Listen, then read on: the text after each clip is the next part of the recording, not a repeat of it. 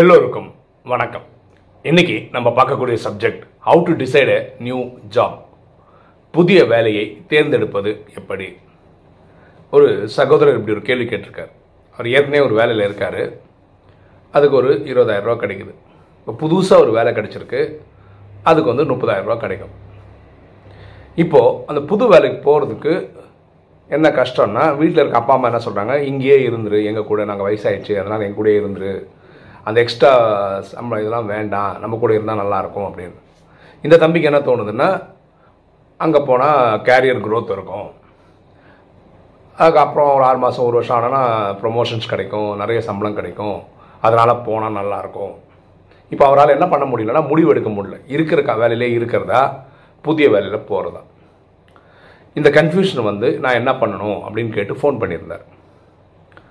இப்போ பாருங்களேன் ஒரு வேலை இவங்க அப்பா அம்மா சொன்னதுனால அவர் அதே வேலையில் இருந்துட்டார் இருக்கிற வேலையிலே இருந்துட்டாருன்னு வச்சுக்கோங்களேன். சில வருஷங்கள் ஓடினதுக்கப்புறம் அவருக்கு என்ன தோணலான்னா எங்கள் அப்பா அம்மா ப்ரெஷர் பண்ணதுனால நான் பழைய வேலையிலே இருந்தேன் வாழ்க்கையில் எனக்கு முன்னேற்றமே வரல அப்படின்னு ஆதங்கப்படுற மாதிரி ஒரு சுச்சுவேஷன் நடக்கலாம்.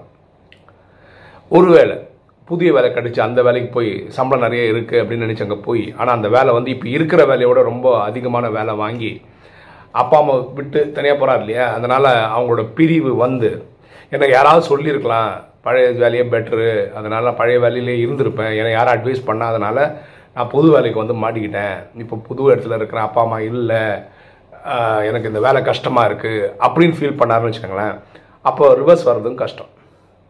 இந்த டிசிஷன் எடுக்க முடியாமல் தான் அவர் நம்மளை கூப்பிட்ருக்காரு நம்ம என்ன அவருக்கு சஜஷன் கொடுத்தோன்னா நீங்கள் இப்போ இருக்கிற வேலை இருக்குல்ல அதோடைய ப்ளஸ் எல்லாம் என்னென்னலாம் ப்ளஸ்ஸு என்ன ப்ளஸ்ஸு நம்ம டக்குன்னு தோன்றது வந்து அப்பா அம்மா கூடயே இருக்க முடியும். ஓகே வீட்டு சாப்பாடு சாப்பிட முடியும். கரெக்டாக தனியாக வாடகைன்னு ஒன்று கொடுக்க தேவையில்லை. ஏன்னா அப்பா அம்மா கூடயே தான் இருக்காருன்றதுனால. இதெல்லாம் ப்ளஸ்ஸு இப்போ இருக்கிற வேலையிலே மைனஸ் என்னென்னா சம்பளம் வந்து இருபதாயிரம் தான். இதோடைய போனஸு எக்ஸ்ட்ரா சம்பளம்லாம் வருஷத்துக்கு ஒரு வாட்டி கொடுப்பாங்க. அது எவ்வளோ கொடுப்பாங்கன்றதெல்லாம் இருக்கிறத பொறுத்து இருக்குது ஓகே இதெல்லாம் மைனஸு அடுத்ததாக என்ன எடுத்தணும்னா இப்போ புது வேலை கிடைச்சா அது என்ன ப்ளஸ்ஸு புது வேலை கிடச்சா என்ன ப்ளஸ்ஸுன்னா அவருக்கு சம்பளம் ஜாஸ்தியாக கிடைக்குது. அது ஒரு ப்ளஸ்ஸு மேபி இவர் படித்ததில் அதே வேலை கிடச்சிருக்கலாம். அதில் வந்து கேரியர் க்ரோத் இருக்கலாம். இப்போ இந்த கம்பெனி இருபதாயிரம் ரூபா வச்சு வாங்குறாரு இல்லையா? அஞ்சு வருஷம் கழிஞ்சால் மேபி அஞ்சு வருஷம் கழிஞ்சு தான் ஒரு பத்து முப்பதாயிரத்துக்கு சம்பளத்துக்கு போவாருன்னு வச்சுக்கோங்களேன். அதே அந்த கம்பெனியில் வந்து அஞ்சு வருஷத்தில் வந்து இப்போவே முப்பதாயிரத்தில் சேர்றாரு. மேபி நாற்பதாயிரம் ஐம்பதாயிரம் கிடைக்கிறதுக்கு வாய்ப்பு இருக்குன்னு வச்சுக்கோங்களேன். அது மாதிரி ஃபாரின் ஜா டூரு அந்த மாதிரி நிறைய கிடைக்க வாய்ப்பு இருக்கலாம் அந்த புது கம்பெனியில் அதுதான் அதோடைய ப்ளஸ்ஸு மைனஸ் என்ன? அந்த இதில் அப்பா அம்மாவை விட்டுட்டு வந்திருக்காரு. ஓகே வீட்டு சாப்பாடு கிடைக்காது. மேபி வாடகை கொடுக்க வேண்டியிருக்கும். இப்போ பார்க்க வேண்டிய விஷயம் என்னென்ன இப்போ இருபதாயிரம் முப்பதாயிரம் சிம்பிளாக சொல்கிறார் இல்லையா? இப்போ அங்கே போகும்போது வாடகைக்கு ஒரு வீடு வந்து வச்சுக்கோங்க ஒரு ஐயாயிரம் ரூபா எடுத்தான்னு வச்சுக்கோங்களேன்.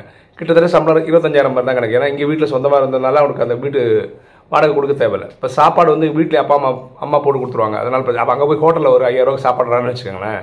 அப்போ கிட்டத்தட்ட இருபதாயிரம் சம்பளத்து தான் அங்கே போகிற மாதிரி. ஏன்னா இது ரெண்டுமே புது செலவு. வாடகைன்றது புது செலவு சாப்பாடுன்றது புது செலவு. இப்போ வீட்டுக்கும் இவருக்கு சாப்பாடு கொஞ்சம் கொடுத்துருக்கலாம். மேக்ஸிமம் ஒரு ரெண்டாயிரம் மூவாயிரம் டிஃப்ரென்ஸ் வரலாம். அது இருபதாயிரம்னா அங்கே இருபத்தி ரெண்டாயிரம் ரூபா கிடைக்கிற மாதிரி ஒரு கான்செப்ட் இருக்கலாம். அதாவது இப்படி எழுதி பார்த்து அவர் கம்பேர் அண்ட் கான்ட்ராஸ்ட் பண்ணி அப்பா அம்மாவுக்கு முன்னாடி உட்காந்து இது இந்த ஜாப்ல இப்படி இருக்குப்பா.